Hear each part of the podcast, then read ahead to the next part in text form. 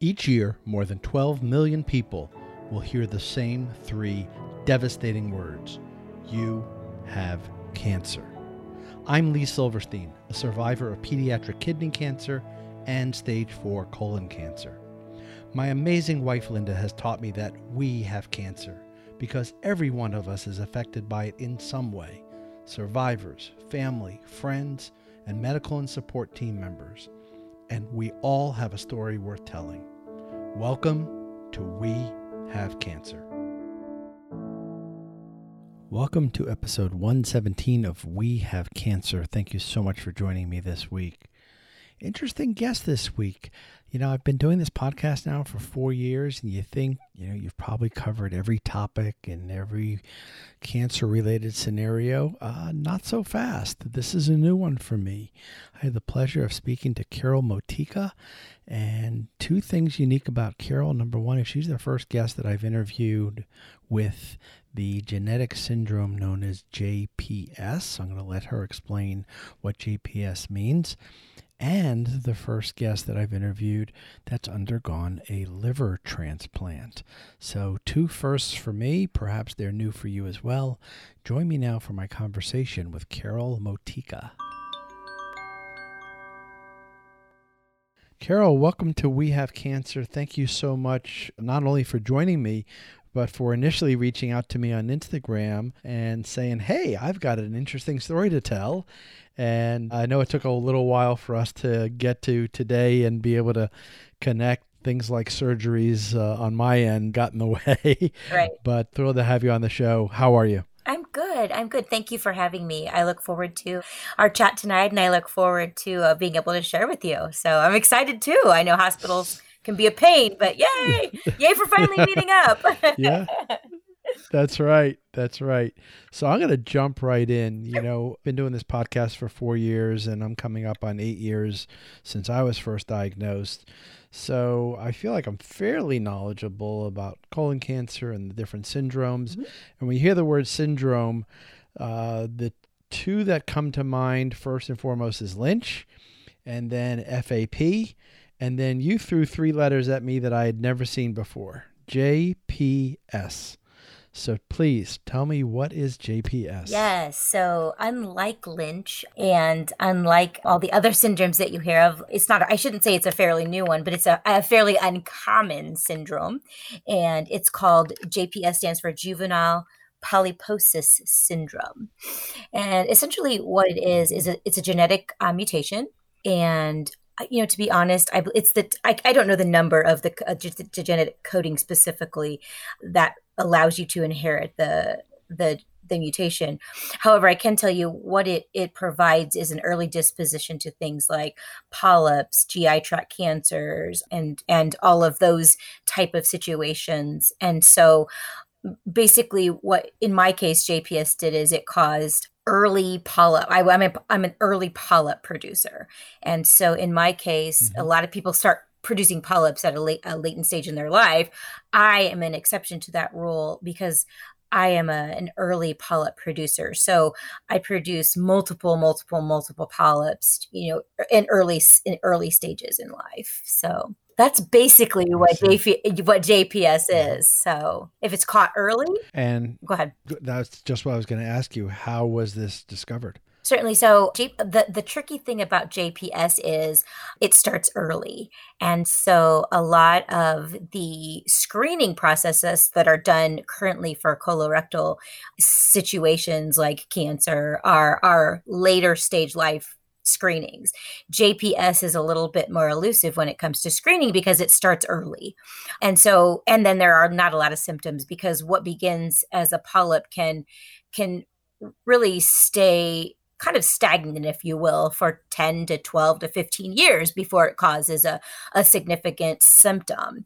And that's what it did for me. And, and by the end of that 12 years, I was already in a stage four, stage four cancer situation. So, how I was discovered to have JPS and to have colon cancer was just a simple ER visit because we we're very we're outdoorsmen. We we love to hike and travel, and we had been hiking the Buckeye Trail here in Ohio, and I had been out. I think it was a a, like a 20 mile day and i thought i had fallen you know in some uneasy ground and landed wrong and hurt my shoulder and so what what we in, initially thought was a really bad shoulder sprain turned into a much greater diagnosis with it with it being colon cancer that had spread to my liver. And so what had happened was the liver was essentially every time i breathed the diaphragm was rubbing on the liver and it was irritating causing the the pain to shoot up into my nerve endings up into my shoulder which which was the symptom. Wow. that's the symptom i had. I had no other symptoms other than that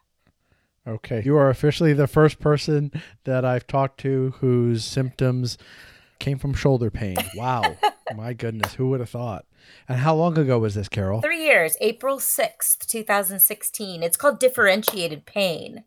So, uh-huh. right sided problems are right sided pains because of your nerve endings. Left sided problems are mm-hmm. left sided shoulder pains. So, that's that's where it was. Yes, and it was um, three years ago, April sixth, two thousand sixteen. So. And so, when did they determine that this was the result of a genetic mutation? Right. So we decided because of my age and because of my health to go directly to essential resources. We knew we were in a, a, serious situation. And so we went to Cleveland Clinic. And Cleveland Clinic here in Ohio are the number one genetic researchers when it comes to colorectal genetic colorectal cancers. And so we decided to go ahead and do the screening because we have four children and we wanted to allow ourselves to understand where this came from. And so we went ahead because of their knowledge we went ahead and did the screening right when i was diagnosed so that we could tackle you know what could be a catastrophic situation for our family so, so with the J standing for juvenile, uh-huh. does that mean you probably have had these polyps since you were a child? Not a child. So that's the kind of the, the kick with juvenile. Everybody assumes that because it's juvenile, you have them at, at at you know early five, six, seven, and and on on up. It's not necessarily the age, but that you start producing them earlier because we all produce polyps. Mine are in JPS's case, you produce them, yes, earlier, but quicker. So it's it's a more rapid process. So I see. What was your immediate reaction when they uttered the words cancer? I don't know if you really want me to say my initial reaction. Probably my initial. Am I allowed to curse? My I mean, uh, honestly, substitute a different honestly, word. Honestly, my my um, initial reaction was holy fudge, shysta, shysta, shysta. yeah, okay. um, holy right, fudge, right. holy fudge, holy fudge. Yeah, that was you know you. I think that. like your, your your breath gets sucked away and all of the things in life that are valuable just flash before you i think your children and your family and your life and all things that you know are certain flash flash before you and certainly i went to my faith after that so. And so what did they initially prescribed as the treatment plan for you? So, my initial diagnosis was stage four colorectal cancer with metastatic cancer to the liver, both lobes. Right lobe was inundated with tumors, left lobe had four, and one lobe, one tumor sat um, directly on top of the hepatic artery, sort of like a balloon in a tree branch, if you will. My initial diagnosis was six to 11 months on chemotherapy. There was no way there was no surgical option. I was kind of like a, a, fish out of the water. I, I didn't have a lot of hope. So we hmm. began treatments on full, FOLFOXIRI. And we decided to go at it with the big guns aggressively.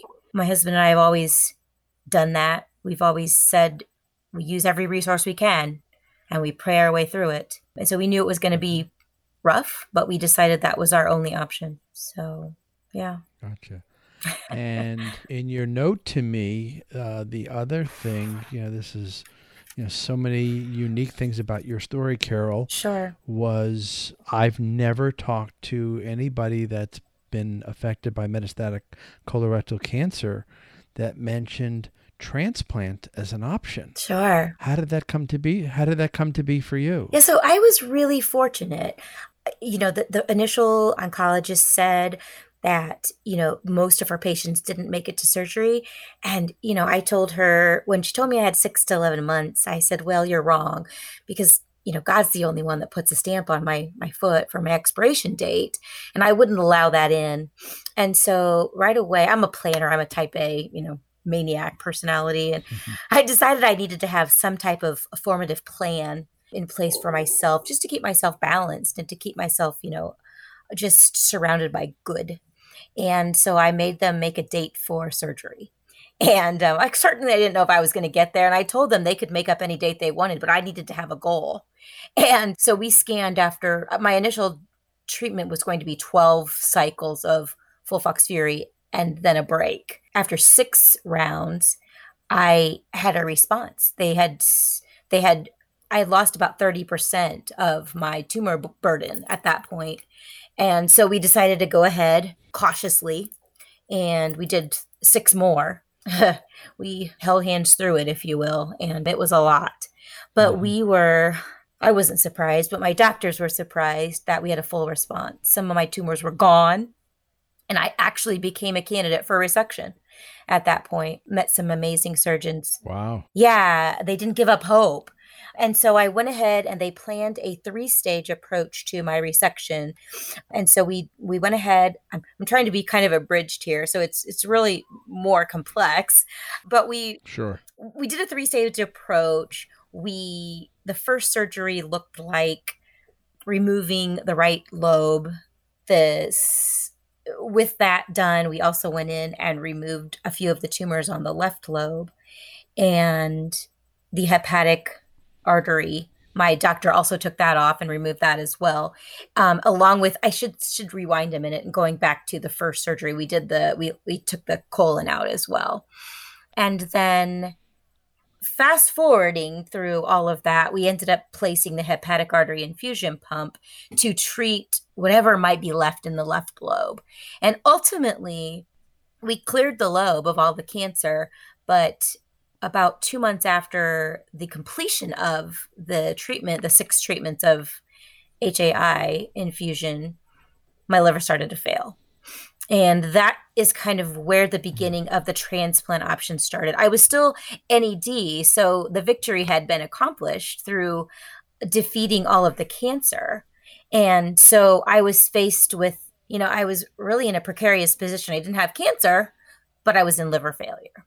So that's when the liver transplant became an option. And keep going. Uh, keep okay. Keep elaborating. Yeah. So you know, we we started out Dr. Quintini is my surgeon and and is an amazing human being, an amazing physician. And he you know, I'm very very fortunate that I have this amazing surgical team in my corner they just, you know, they work faithfully through what they do is just this amazing gift. And I'm fortunate to have been blessed blessed by them. They have always gone to bat for me. Dr. Quintini has always said, I'm I'm three steps ahead of you, Carol. I'm three steps ahead of you because he knows how type A I am. um, I say the worst thing for cancer patients is we're we're web MDs, you know. oh goodness, that's yeah, yeah. Be sure to stick around to the end of this episode to learn how you can get your rear in gear. When I said keep going, I what what I really meant was so what's the status of things right now? Things are good. So I had my transplant via a donor who I met through church. He is member of my congregation. And I had my transplant April 23rd, 2018 and I'm doing great. I had to stay in the hospital last week because I had some blood clots caused from another surgery I had to have after transplant. But boy, you know, I'm blessed. I have another day here.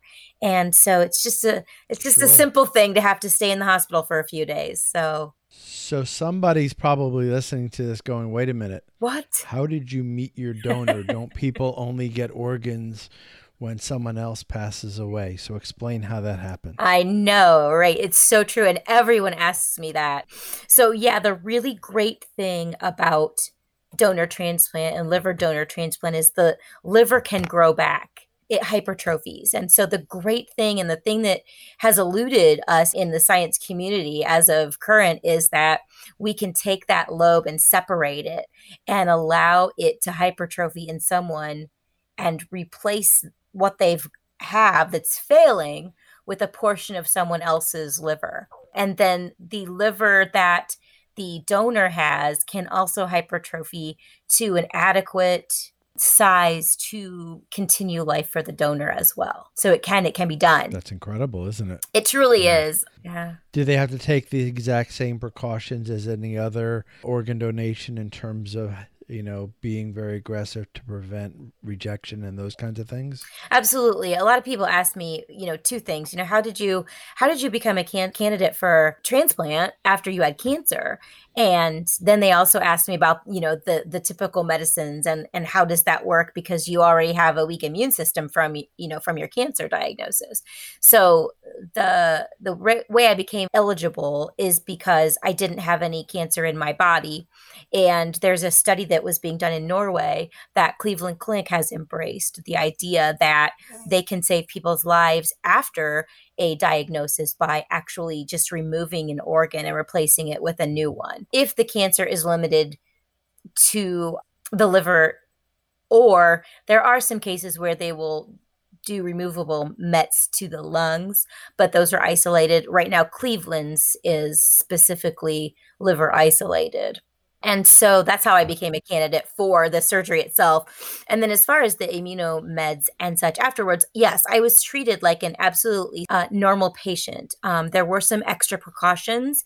I was changed to a special immunosuppressant called everolimus. It is something that not all transplant patients take, but in an effort to pay attention and to be cautious to the effects that my chemo could have could be having or that any other potential cancers could be having. The everolimus is a a little bit heavier on the the cancer drug, the chemotherapy agent, and a little bit lighter on the immunosuppression. And with me being very healthy, they monitor me very closely with labs every week and every 3 months I go for scans. But they they see everything looking very well. So they're very comfortable giving me a low dose of the Zortress everolimus instead of the other options. So that's really the only difference. So I'm a typical liver transplant patient. wow. So did your ter- church do some sort of a blood drive to figure out if there was a possible match for you? Is that how this came to be? No, actually. So what what really happened was so we live in a super small town, a, a, beautiful little town in Northwest Ohio. And I have been the youth director at my church for the past 12 years. And my pastor came to me and asked me if he would be if I would be okay with putting a little blurb in the Sunday bulletin that said that you know people knew of my story and and of course knew my plight. And he felt that it was a really important thing to put it out there in, into the congregation. And I said to him well that that's that's fine but I don't know that you know in the whole giving thing I don't know that you know we give a lot of things but I'm not sure if organs are you know, something that people necessarily are okay with you know handing out via the church bulletin. But jason when he saw the the note that was in the church bulletin he knew right then and there that it was to be him that would be my donor. So yeah. How has that changed your relationship with him? That's got to be that's fascinating to me. Yeah you know to know that you know somebody that because of their selfless generosity you're still you're still here. I know you know I can say thank you because those are the two words, you know, that are are significant of being thankful. But I think that it's more of a how I live my life, you know, to just glorify the Lord and glorify what he's done and how he's worked in in Jason and I's lives together. Jason and I didn't know each other well. We sat near each other in church like good Lutherans in our reserved seats. But, you know, the greatest thing that we could have ever asked for out of everything was a beautiful new relationship. He's like my big brother. I'm from a very small family and he has this huge family and I'm like their little sister now. They, you know, they feel genetic. They always tease me and say, "Well, you're genetically linked to us now, so you're stuck." Uh, Stephanie, his wife, who is an amazing human being, you know, who just says, sure, give another lady your liver, you know, no big deal. We'll figure it out. We've become just great friends. We have a great relationship. We hang out. We do Christmas together. We're going on a vacation this summer. So, you know, he's he's essentially like my big brother. He looks after me. So, so how has this whole process changed you, Carol? Wow. I think it's softened me. I think it's really made me really I guess going back to that diagnosis day, you know, I guess it's really made me appreciate things and people and feelings and I guess life as a whole. It, it's it made me search more for what is right and true and to listen better and to just overhaul all give more time to the things that are so valuable and to understand that truly you know god's promise to us is is not tomorrow and it never has been and i kind of had that over on the side in my life. And I guess the most important thing it's done to me is it's really made me reflect on the idea of my life has never changed. His promise has never shifted. It's just how I evaluate that promise to me. And so it's it's just it's made me live day to day, oh, especially tenderly, I would say, and just appreciate every moment and take everything in. So, yeah. Beautifully said. Thank you. Beautifully said. Thank you. So I want to go back, you know, where your doctor said I'm three steps ahead of you. Yeah. Probably if you hadn't pushed him, he would have been three steps behind you. Where did not everybody, Carol, is comfortable advocating and pushing their doctors like you've shared. Mm-hmm. Um, so for those that may be listening that might have squirmed a little when you talked about that and said, Ooh, mm-hmm. you know, I'm one of these people that just does what my doctor says without question. Mm-hmm. Any words of advice to help folks like that? Sure. I mean, certainly there's a balance. I, th- I think first and foremost, you have to have a team you trust. I felt in my heart immediately when I met Dr. Quintini, before I even knew who he was. You know, a lot of people tell me, when they ask me my physician is, I I tell them Dr. Hashimoto and Dr. Quintini and Dr. Aucejo, and they're like, "Do you know they're they're world class physicians?" To me, they're just wonderful human beings. Yes, they are that too, but to me, they they they were my team, and I felt comfortable enough with them. I think it's very important to to that relationship be central um, and everybody be together. And if you don't feel comfortable, you can't second guess your gut you know you have to go with what your gut tells you. And and then after you've established that that team you really have to just be diligent. And i never settle. I i was never a settler for that. And and you know kind of the squeaky wheel gets the grease if you will.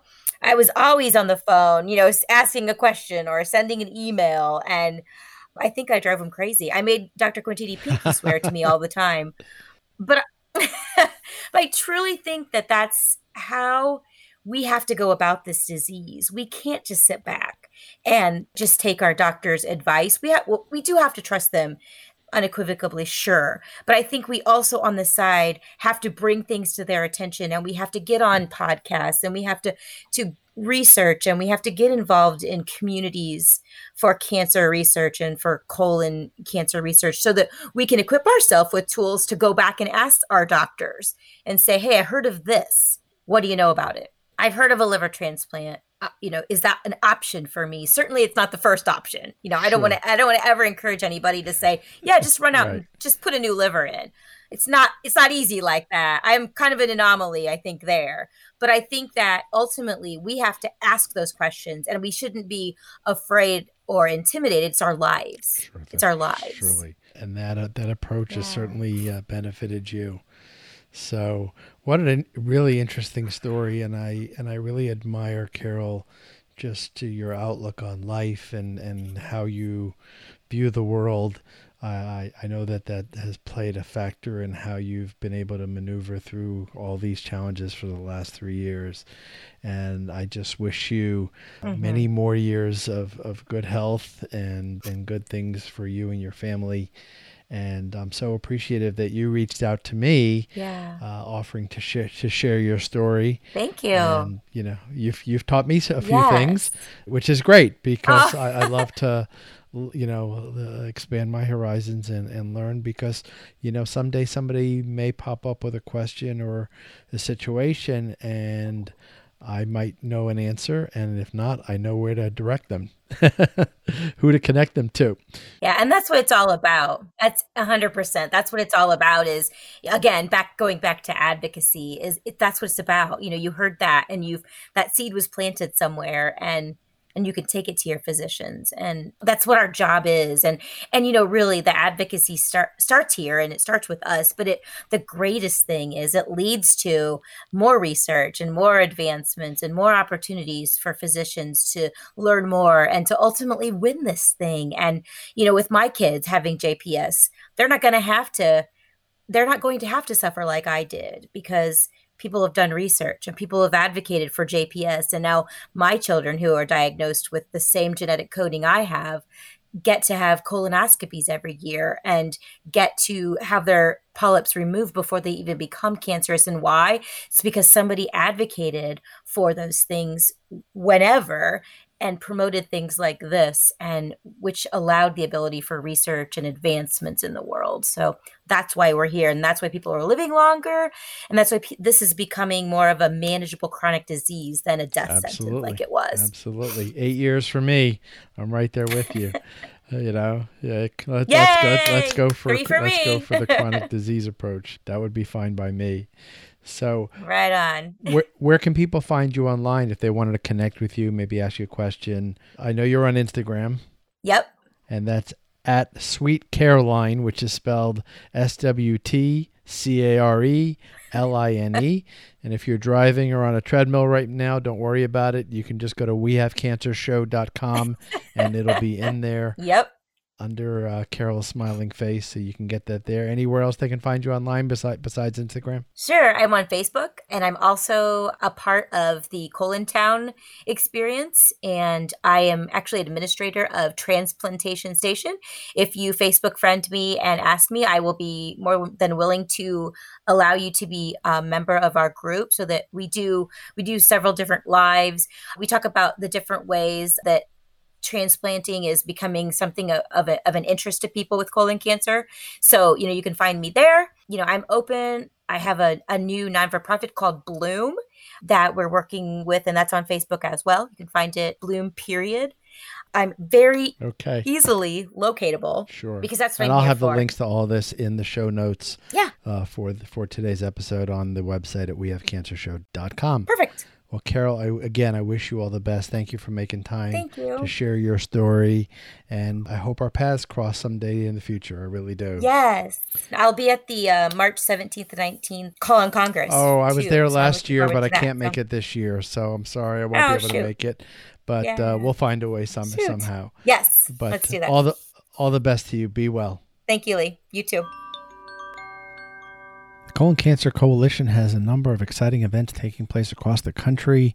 Let's get right to the list and let's start with the Get Your Rear in Gear 5K run, walk, and kids fun run events. There's a number of them taking place across the country. Let me run through the list, and there's several coming up this Saturday, March the 9th. So here we go Tulsa, Oklahoma at Guthrie Green, Winston-Salem, North Carolina at Quarry Park, Nashville, Tennessee at Richland Creek Greenway, all taking place this Saturday, March the 9th.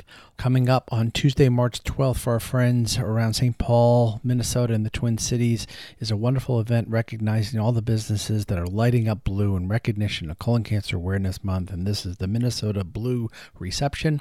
It is taking place at Como Park Zoo and Conservatory Visitor Center. Again, that's coming up on Tuesday, March the 12th. That is at Bullard Rainforest Auditorium in the Como Park Zoo and Conservatory Visitor Center. Coming up on March 23rd for our NBA basketball fans, fans of the Portland Trailblazers, they are having colon cancer awareness night during their game against the Detroit Pistons again on Saturday, March 23rd. Coming up on Sunday, March 24th in Philadelphia at the Memorial Hall Please Touch Museum is the Get Your Rear in Gear 4 mile run, 2 mile walk, and kids fun run. On March 27th, that is a Wednesday night for our friends in Duluth, Minnesota, is Beers for Rears, a community fundraising benefit benefiting the Colon Cancer Coalition. That's taking place at Bent Paddle Brewing Company Tap Room in Duluth, Minnesota. On Saturday, March 30th, is the Get Your Rear in Gear event taking place at two locations in North Carolina Charlotte, North Carolina at Independence Park, and Asheville, North Carolina at Carrier Park Shelter.